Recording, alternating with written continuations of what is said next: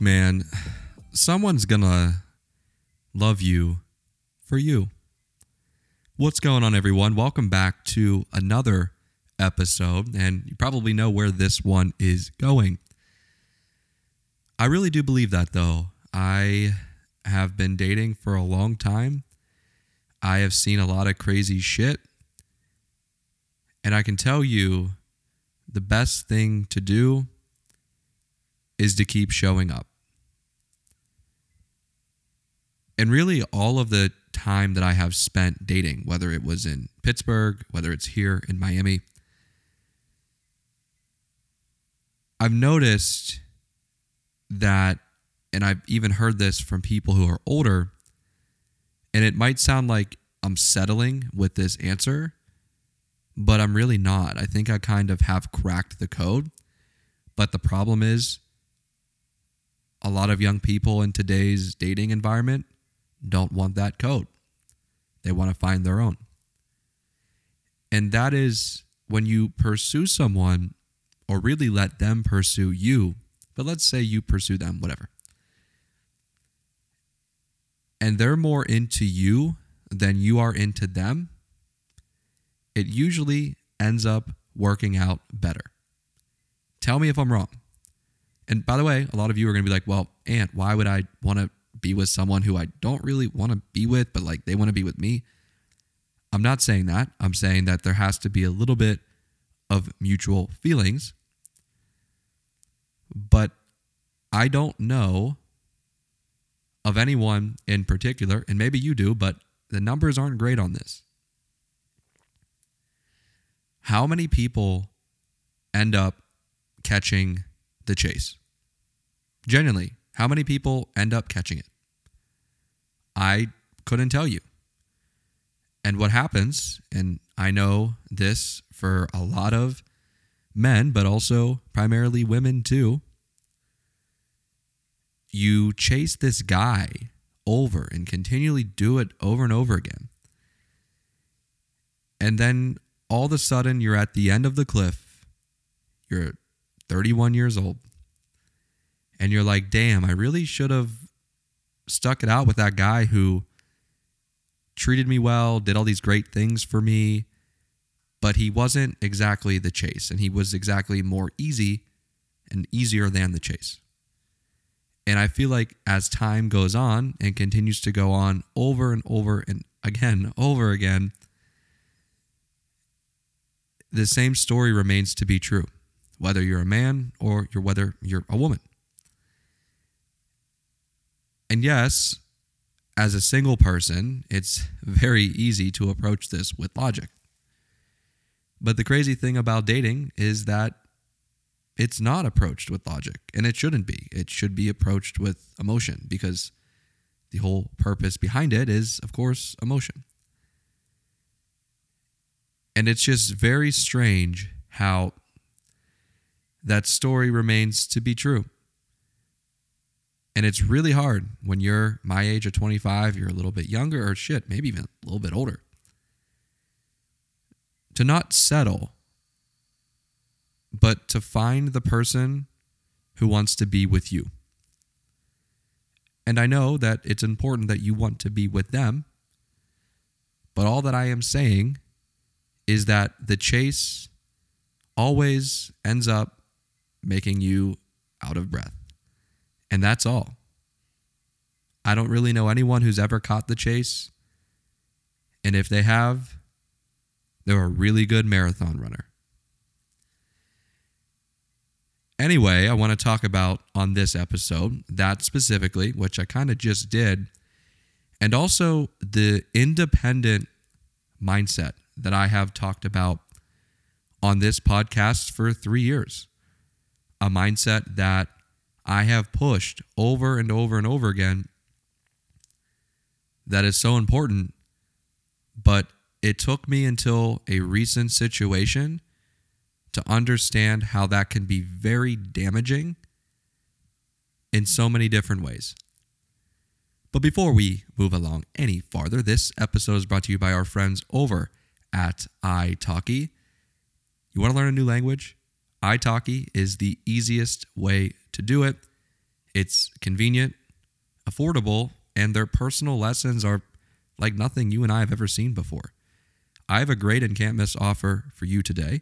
If you go to go.italki, I-T-A-L-K-I dot com slash A-N-T, you're going to receive a $10 credit within 48 hours after you make your first purchase. And let me just explain something really quickly. That $10 credit, and I've used italki for probably about a year and a half now, is good for about two to three lessons that are 30 minutes long. And by the time you're three lessons in on a language, you're going to stick with it because you start to become more confident. The teachers at italki are amazing.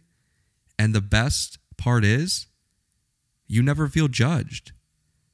And think about how many times in your life you're learning something new, you're trying something new, and there's always that element of feeling or being judged by somebody else. italki has none of that. And again, it's incredibly convenient, affordable, and most of all, efficient. I mean, if you want to learn a new language, go to go.italki.com slash ANT. You're going to get a $10 credit after your first purchase. Again, go.italki.com slash A-N-T. So there is something that I am very guilty of. And it has been for years pushing the independent mindset in dating. And the reason that I did this was because I was coming from a place of deep hurt. A hurt that happened with another person. We've talked about this. And by the way, I swore I would never bring it up again, but here we are. And what I have learned up until my most recent situation is that independence attracts the same independence. And while it's amazing to be independent and work on yourself and have your own routine, and you want to bring someone into your life that adds to it. What ends up happening, and I have experienced this so many times, is that you end up attracting the same type that has an avoidant attachment style. And these people are walking red flags. One second, they are validating you. Not that you need their validation, but it's cool to have when you're talking and getting to know someone. You're getting the validation. They're telling you things that you're also feeling. You're reciprocating the feelings back. And then at the drop of a hat, it's like you don't know them. They're incredibly cold. They all of a sudden don't care. And it's really strange how this happens. And it took me a while and a lot of thinking to realize that I have attracted this type in my life more than anything. And it's because, and we talked about this on the 100th episode of this podcast, Attracting the One, where what you're going to attract is all based off of what you project. And what you project could be a lot of just straight independence. And while that's amazing, you can be independent and dependent on yourself. That's fine, amazing. And you should be. But when it comes at a detriment where you don't allow something potentially great to better your life because of something that happened at the beginning or whatever, you're going to regret it long term. And then when you come back that person is going to be moved on to bigger and better things. This is one of my biggest pieces of advice to you listening out there, whether you're a man or a woman out there. If this has happened to you and someone tries to tell you that you're being too much, and look, there is a fine line, like being too much can be within a week telling them that you love them or love bombing them or like setting them as your phone background, like that's a little much, I would say. But if you're replicating things that they're saying and you feel it, like you miss them or you can't wait to see them, whatever, you're not being too much. And what happens is if you date enough people, you will realize it starts to affect you a little bit and you can't let it do that. And what happens mainly, and I've noticed this within myself and by going to therapy and, and journaling primarily too, is by writing everything out, I've realized that if I become what those situations want me to become, it's not a good outcome. And that is becoming colder and colder. Because essentially, when someone says, Oh, you're being too much, and you know that you weren't, it conditions your mind to be like, Oh my gosh, like the next time I need to like approach this softer or colder. I've said this before, and I will say it again. There is no blueprint to love. There is no blueprint to dating. You act and react based off of things that you know best. And I know it's really hard because I have struggled with this my entire dating life. But take it from me, you have to just keep showing up and trusting in your purpose. And a really, really important thing to know now is maybe for some people this is not true, but I know for me it probably is. Your dream girl or your dream guy, whatever, you probably can't get them right now. So, why put all of your energy and effort into doing that? Like, I know for me, in my case, in my life, and what I want to do and how grand and big it is, I know that that woman I can't get today. I'm self aware on that. And you could say, well, no, and you can get anyone you want. You can use your social media, leverage, meet people, Miami, whatever. I'm telling you, you probably can't get your dream girl or guy today. So, what can you do?